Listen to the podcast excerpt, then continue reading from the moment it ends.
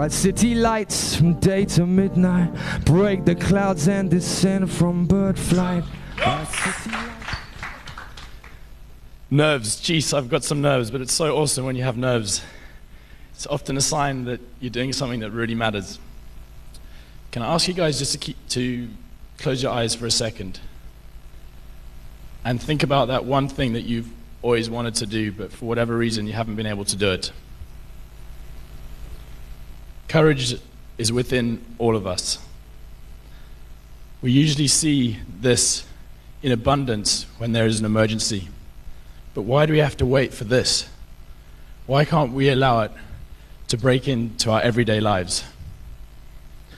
There's a word which someone in the audience got, shoops. It's a word that means, means nothing. I mean, I don't think in any language in the world it has a meaning, and yet it's understood by many people all over the world. And it's something that I always felt strongly about, and I always felt was going to transcend boundaries, transcend cultures, and mean something to people. And uh, one day in 2007, this started to come true. And I was living in Dublin with a very close friend of mine, and he ended up falling in love with a, with a girl and returning back to South Africa. So our paths were going separate ways.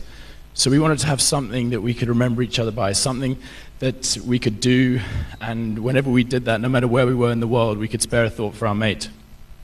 So he shared an amazing story from his years in Port Elizabeth. And uh, every single year there's a Remembrance Day service at his school where they remember people that died in the wars.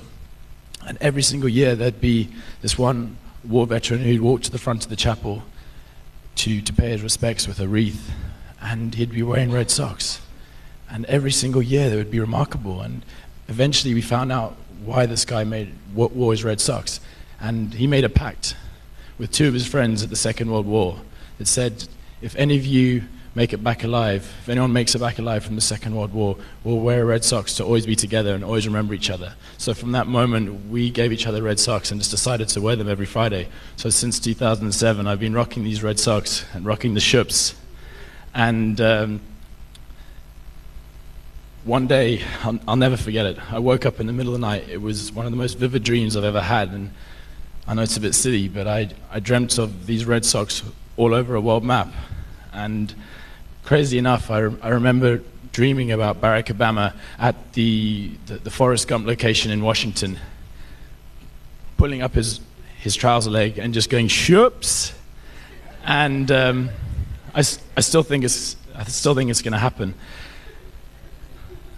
Since then, we've uh, spread more than 15,000 pairs of Red socks in over 50 different countries. And what's most special to me is that this word "shoops" has, has started to develop its own meaning and it's associated with following your own heart. And the journey that has taken place has been, been so special with, with so many incredible connections, incredible unlikely connections, incredible moments. So I want to ask you again what is it that you've always wanted to do? and just spend a couple of seconds thinking about that. Today, I want to say, urge you guys to take that first step. In fact, jump, follow your heart. Because when you do, you can't imagine. It's time to follow your heart right now. Anyone who comes to join me when Waka Waka starts rocking and you let it rip out on the stage, I'll give you a pair of red socks because that, for me, is taking that first step. So come join me. Let's Waka Waka. Thank you very much.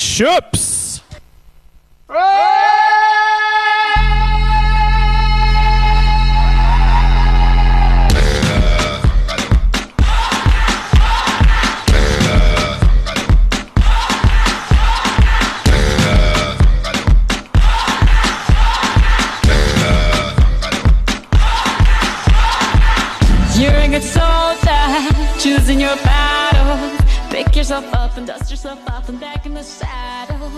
You're on the front line, everyone's watching. You know it's serious, we're getting closer, this isn't over.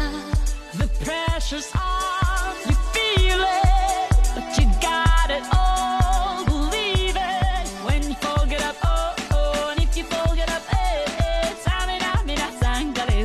Cause this is Africa. Tamina.